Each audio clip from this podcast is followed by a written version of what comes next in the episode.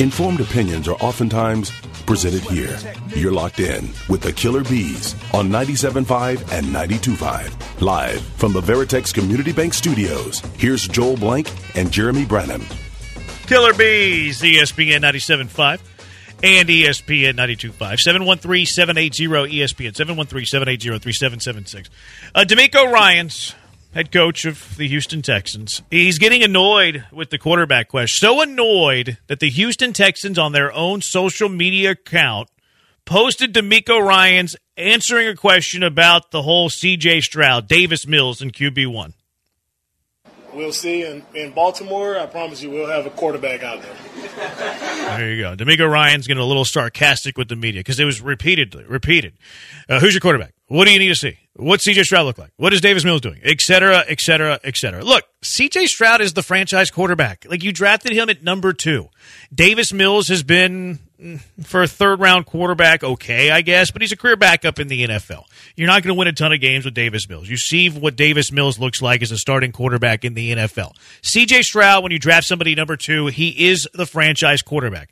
Let's not be so impatient where, name C J. Stroud the starter now. It's not impacting his development at all for, for, the, for starters. Secondly, I think it's good for his development. Why? Because in seven on seven, on eleven on eleven, you know, they're easing him in. They're easing him into being a starting quarterback in the N F L, as opposed to day one where he's lining up against uh, Derek Stingley Junior, Jalen Pitre, Jimmy Ward, Will Anderson, Christian Harris. He didn't have to see them on, you know, the team periods, instead of the seven on sevens and the eleven on elevens. You know what he's seeing? He's seeing a bunch of backups. Do that for a week or two. Then once you're ready and you grasp the offense and you're, he's looking good, then promote him up where he's going up against the number ones every single snap in, in team periods and in live play.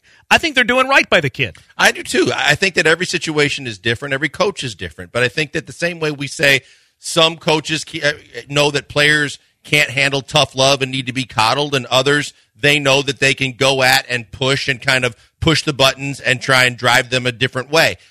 Every situation is different, and and you know, Carolina decided to come right out from uh, from the jump and say that, you know, Bryce Young's going to be our starter. He's our number one. But other guys look at it differently, and maybe it's, to your point, to do something like that. Maybe it's just to make sure the kid doesn't think everything's going to be handed to him, and he's got to work a little bit harder and put in all the effort and, and understand what it takes to be a number one. But regardless, it really doesn't matter at the end of the day until we get to game one of the of the regular season. And I think that when all sorts itself out between now and then, you're going to find that the no-brainer is that it's always going to be C J. Stroud. It was always going to be C J. Stroud. It's just DeMeco and everybody else is different, and they're going to do it the way they want to do it. The only argument that I've heard that I think is a decent argument, I don't necessarily agree with it, but I, I, I respect it and I understand it, is, you know, do the do what Carolina did with Bryce Young. That way he's getting a, a bigger percentage of the snaps. I think C J. Stroud is already getting a huge right. percentage of the snaps. Now, is he going up against the ones whenever they do the team periods? No, but he's getting more snaps than Davis Mills when they're doing the walkthroughs, when they're going up against air, when they're doing the things that is going to get him acclimated to life in the N F L. One of the things that, look, I, I'm not worried about C J. Stroud like being overwhelmed. Like, I think if you just throw him to the wolves, he's going to figure out he's going to be just fine. But if you have the luxury of easing him in, this isn't a win eleven games in your rookie right. year type of thing. The, the long-term play with C J. Stroud is how the Texans need to be looking at him. You, you have him for four years, fifth-year option. You have the ability to franchise tag him two years after that without ever giving him a contract. You're playing the long game with C J. Stroud. If you have the luxury to ease him into life in the N F L, you ease him into life in the N F L. But my point, too, with everybody being different is, like, when Kyler Murray came into the league, everything was about him, and everything was, you know, I could play baseball, and he had outs. And then, you know, he wanted everybody to just from the get-go coddle him and kiss his butt and make him the number one and then do everything that he wanted, you know, and demanded that they do, where everybody's different. You, if you take a guy that's got a massive ego and a big, you know, and try to play the leverage game or the power game and, and think that he's all that in a bag of chips, you might want to slow him down a little bit. You want might want to say, hey, that's fine and dandy, and that's the way you were in college, and that's what you have coming in. In this system, in my in my locker room, and the way I'm doing things, you got to earn everything. And Belichick-type guys and hard-ass-type coaches, they're, they have more propensity to do those kind of things. I don't think C J. Stroud's that kind of guy. But I also think that DeMeco, in his first year as head coach, is probably trying to let everybody know, hey, everything is earned on my team and on my depth chart. And so if everything goes as planned and you play the way we think you're capable of playing, you'll get there. It's just not going to be right away. Also, what's more important for the for the Houston Texans long term? More important for C J. Stroud? Is it winning one more game in two thousand twenty-three?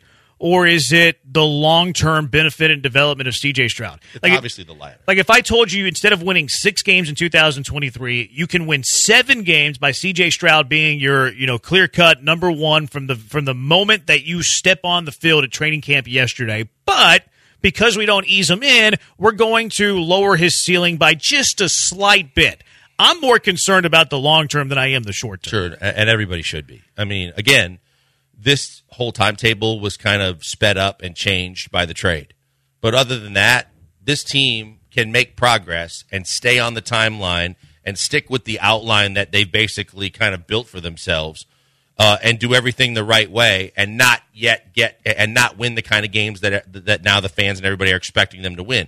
The trade kind of changed things a little bit. So now people have their eye on wins a lot more than maybe they should be. Uh-huh. But at the same time, you don't want to stunt the development of a C J. Stroud because he's your long-term answer.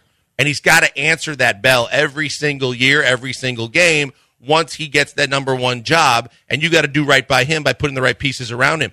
You don't need to freaking fast-track him right now. There's no need for it. Yeah, like I think he would be fine if you did. But yeah. At the same time, like why why overwhelm him? Like what's what's the point of overwhelming him? I don't think it all I don't think it is cutting into his development whatsoever.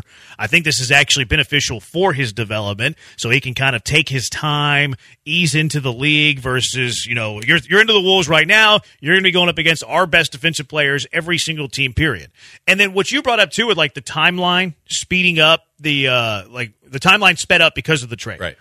I agree with that from everybody outside. I agree with that from you and me. I agree with that from the fans looking in on the Texans. Even though the Texans traded their first-round pick next year in two thousand twenty-four, I still believe the Texans are more worried about the long-term development of their young players than the immediacy of winning football games right now. See, the only person that, that really that really should be concerned about that, because I I agree that that's the way they should still be thinking about this. I think that they are. But Nick Caserio is the one guy where he is going to be affected negatively if they do. Because if they do and then they don't still, at the, as kind of like a an offshoot of that, a positive, they don't get more wins, he's going to be negatively looked upon and the finger pointed at him because you may have given up too much and a big piece of that development in the process of trying to speed it up. I would agree mostly with that, with the exception of if you win four games and C J. Stroud looks like the truth, does not matter. If you win four games and C J. Stroud looks like he's a potential M V P and a Super Bowl winning quarterback, it doesn't matter. No, but you know the court of public opinion. It's going to be brought up over and over again that I don't know. You could have had Marvis, Marvin Harrison right, Junior Right, but if Stroud you looks like had, sure, but if Stroud looks like a you know Super Bowl winning quarterback and Will Anderson looks like one of the top ten defensive ends in all of the N F L, I don't think it matters if you have the third pick or would have had the third pick. I think you're still going to get people that said, with as good as he has been offensively and all the things he has done, can you imagine if you put him with Marvin Harrison Junior on the Absolutely. outside, Absolutely. especially with what this receiver room looks I, like? But if Will Anderson and Stroud are the truth, it's much easier to swallow. See, that's the other thing for me that's hard to I, – I, I'm look, I expect that, that I'm going to see that out of one of those two guys. But to expect that both of those guys are going to show that kind of progress and be those kind of dudes – do you need both, though? I'm a little because concerned about that. What yes. if, if Will Anderson you need both. is in his first year? If, if Will Anderson win, wins Defensive Rookie of the Year, and C J. Stroud looks solid, like you see it could be there,